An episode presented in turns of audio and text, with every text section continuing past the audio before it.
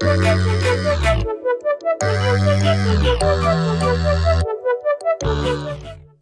hello. Welcome back to the Understanding Podcast. I'm your host, Jazz. And in today's episode, episode 7, we are talking about solitude versus loneliness and the effect that both of these things can have on our lives. So, solitude is often something that is viewed as sad or empty. It is oftentimes confused with loneliness, but solitude can be peaceful and extremely healing when taken advantage of your way of thinking can be the difference between whether you are in solitude or whether you are just plain lonely. So, whether you're operating from a mind state of lack or from a mind state of appreciating the absence of noise. So, differentiating between the two can really make a difference. As a child, I was someone who always had a lot of friends and I got along with most people, but I was not able to go out a lot because I would have to be inside watching my siblings. I went out every every blue moon, I would say, as a child, but for the majority of my childhood and teenage years, I would be in the house, living in a house with a lot of siblings and having to share a room with my younger sister for 16 plus years. It's still going on. Solitude and having my own space is something that I crave and that I find solace in when I first started to spend time with myself, it was on purpose. I had just moved from my hometown, Augusta, to a city 30 minutes outside of Atlanta. And this was something that I did because at the age of 16, a lot of things were happening. I moved from Augusta when I was, I want to say when I was about 15. So from the age of 15 and up, a lot of things started to change for me.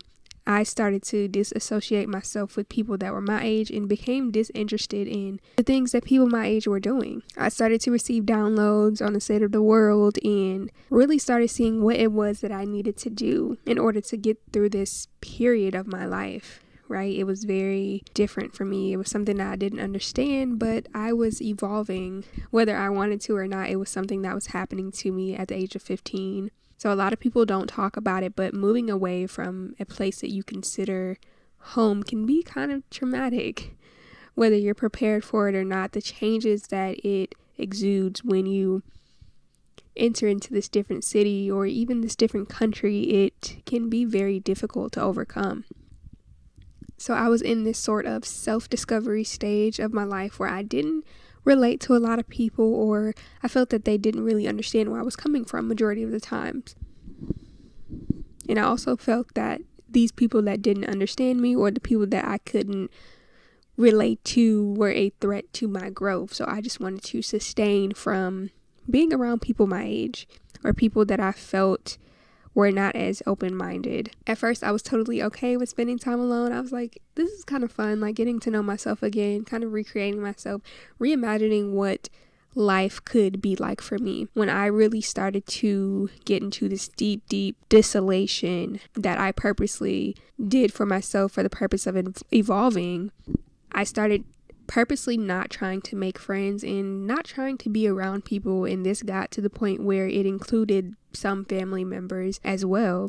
So, me doing this to such an extreme extent, I did to start to feel lonely.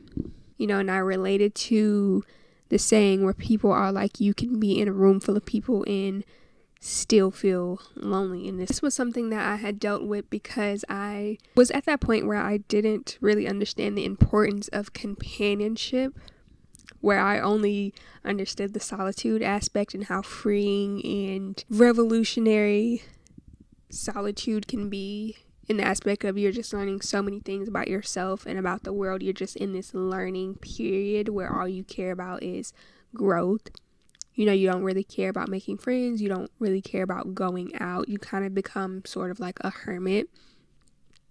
And for me, when I started to feel lonely, that was my sign of like, okay, something is not right. Whether it be my mind state or the extent to which I was spending so much time alone, I did not need to feel lonely in a room full of people. I needed to figure out how to be okay with contrast right? Figure out how to be around and to love people even if I didn't relate to them 100%. I think I can contribute this sort of mindset that I had developed on not really understanding the importance of contrast and companionship to continuously placing my value of wholeness in the hands of other people. And also, really being non allowing and non compassionate towards other people. Right? I heard Hood Hiller say this before that the lack of understanding does not give room for you to disrespect someone else or disregard someone else. And I think disregarding someone else is a form of disrespect. So I would place my value of wholeness on how comfortable did I feel being myself around someone or expanding on topics that I really cared about to someone else. You know, if they didn't reciprocate their energy or I felt that they were just a little off or they weren't understanding me, I didn't want to be around them. And without my knowing, this sort of disconnect and separatism and I would say a little bit of ego kind of got involved for me, where I was just like, you know, I'm learning so much stuff and it's really interesting and I'm and I'm growing so much, but everyone around me isn't experiencing the same thing. You know, like different people that I may talk to may not understand what I'm talking about. Right? So I had reached this level of consciousness that not everyone around me was reflecting. So it kind of made me a bit egotistical.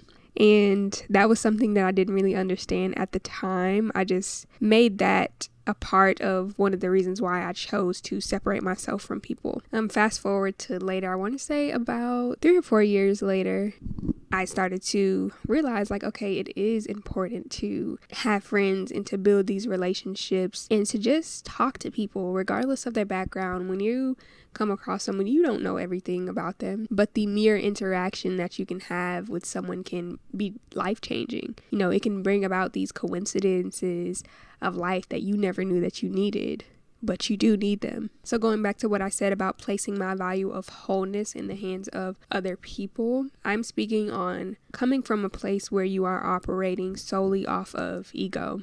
You know, and it may be hard to understand when you are doing that, but try to notice it. Try to notice how much value you place on your knowledge and the things that you know. Or if you have this certain image about yourself and just other things. You know, I felt that if I could come up with this way that I seen myself and just focus on that, then that would give me that sense of wholeness, this outerly definition or vision that I had of myself regarding the things that I knew, experiences, and just my past. If I can kind of make an identity out of that, then maybe that would give me that sense of wholeness you know, in the interactions that I have with people based on this self image, that would make me feel whole. That would make me feel good. But in situations where people didn't really understand where I was coming from or they just thought I was plain weird, um, that outer self image kind of crumbled. You know, and that was exactly what I needed. I spoke in my last episode about the spiritual awakening that I had for the first time.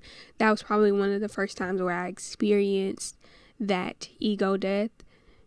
Now, over the years, it definitely crumbled on its own, but I think the veil completely lifted not too long ago, earlier this year, because I I didn't care to define myself anymore. I discovered that the place of wholeness was no longer outside of me and that place of just extreme bliss and fulfillment came from inside of me. Like that was something that I didn't have to search for. It was something that I embodied. In our relationships with ourselves and other people can be very tumultuous if we are not aware of our wholeness and the fact that we have the ability to be alone and discover that wholeness because it is inside of us. It is not something that we have to go out and search for or beg and plead other people for, but it is within us. And we are not deprived of it. And we are not deprived of love because a lot of us search for wholeness within love within these romantic relationships. So that's why I think that solitude and space in general is very important to any kind of relationship, romantically, platonically, family oriented. Solitude is important. It's important to really get to know yourself on such a deep level that no one can tell you who you are, and not in terms of definition or what you have accomplished, but deeply who you are. You get to know yourself on that level that no one can ever understand. And even if they tried, you will always know more.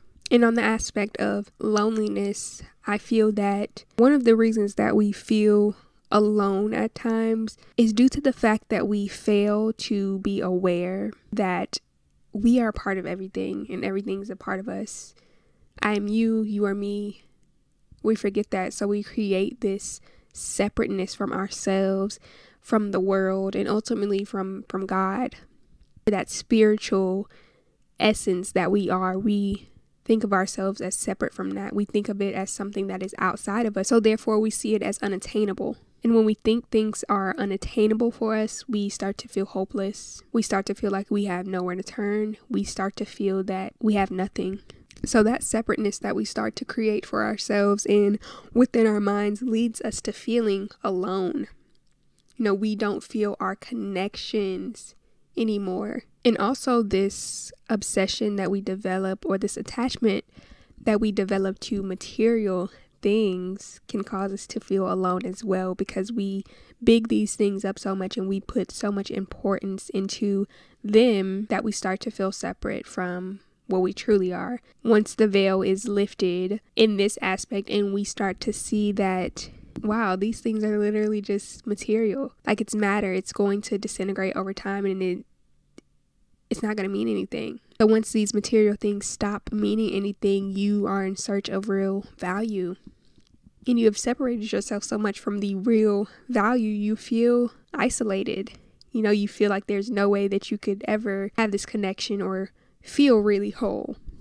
So, one of the things that I learned from my era of loneliness and these feelings of feeling alone and just unrelatable was that my most reoccurring actions in the ways that I perceived the people around me was relative to how I was unknowingly treating myself. I was depriving myself of love. I was depriving myself of compassion. I was depriving myself of these life force energies that make me feel whole. I was super judgmental towards myself, and I just felt as if I had to be perfect to have these meaningful relationships right off bat when I meet someone, it had to be like this spark of just connection, you know, and if it wasn't, then you know, they just don't relate, which led me to wanting these perfect friends and wanting my former partner to be how I wanted him to be. Now, this obviously changed later on down the line, of course, upon my realization of it. But placing so much on what makes you whole in your relationships and kind of projecting this job on them to make you whole, it's blinding, you know, and it, it pushes you further from your wholeness. It creates that barrier, that feeling of loneliness, placing so much pressure and expectations on the people of your lives and even people that you just meet randomly day to day. Imagine if you just stop thinking about what you can get from people and simply start experiencing people just for the sake of experiencing them Imagine if you looked at life that way, finding joy in the moments of solitude, creating solace from the moments that you are alone. And I want to point that out as well. Being alone, I feel, is also different from being lonely. We are born alone. We leave this earth alone. But to be lonely, I feel like that is a label you know, that is a way of defining yourself, whether it be temporarily or indefinitely. It is a definition. And I think I talked about this in the last episode as well about being careful how we define ourselves because, you know, the universe knows no timestamps, right? It only knows how much energy you put behind something when you use the phrase I am and how frequently you use it. It only pays attention to the signals that you give it. But back to what I was saying that space that we create in these expectations that we create only places pressure and fear on the people that you love. You know, so not only are you creating separateness, but you are operating out of fear. In solitude, there is no fear. But in loneliness, I feel that that may be all there is. You know, you'll find yourself having so many expectations for people And the thought of them just not meeting them is scary. You know, you focus so much on what they can do for you and whether they're meeting these expectations or not, or doing what they need to do for you, that you focus not at all on yourself, which is what this experience is truly about. So, only when I started to get grounded in focusing on my spirituality and realize the importance of solitude, but not from this space of I don't want to be around other people, but the fact that I find peace in being alone. I like what being alone teaches me. So, from that aspect, I did see the difference between lonely and solitude. Solitude is a state of being, while loneliness is mind created. One is a natural state of life. As I said, we are born alone, and our life can only be experienced through that way. Loneliness invites this idea of incompleteness and fear, while solitude makes way for restoration, learning, peace, joy, being okay with our natural state, surrendering to the present. Solitude welcomes all of these things that are essential for our evolution. So, though our life can be only experienced by ourselves, meaning that no one else knows what it is like to experience your life, that is that one aspect that we all hold true is that no one can experience our own lives but us. That is true, but we are never lonely. Loneliness is an illusion that we feed ourselves when we don't feel we are worthy enough to go out and receive love. We don't trust ourselves. We aren't conscious. We don't remember the fact that we are all connected. So we give into the illusion. And a lot of the times, we may fail to relate to other people in being alone, we don't find comfort in that because we know nothing about ourselves. It's scary.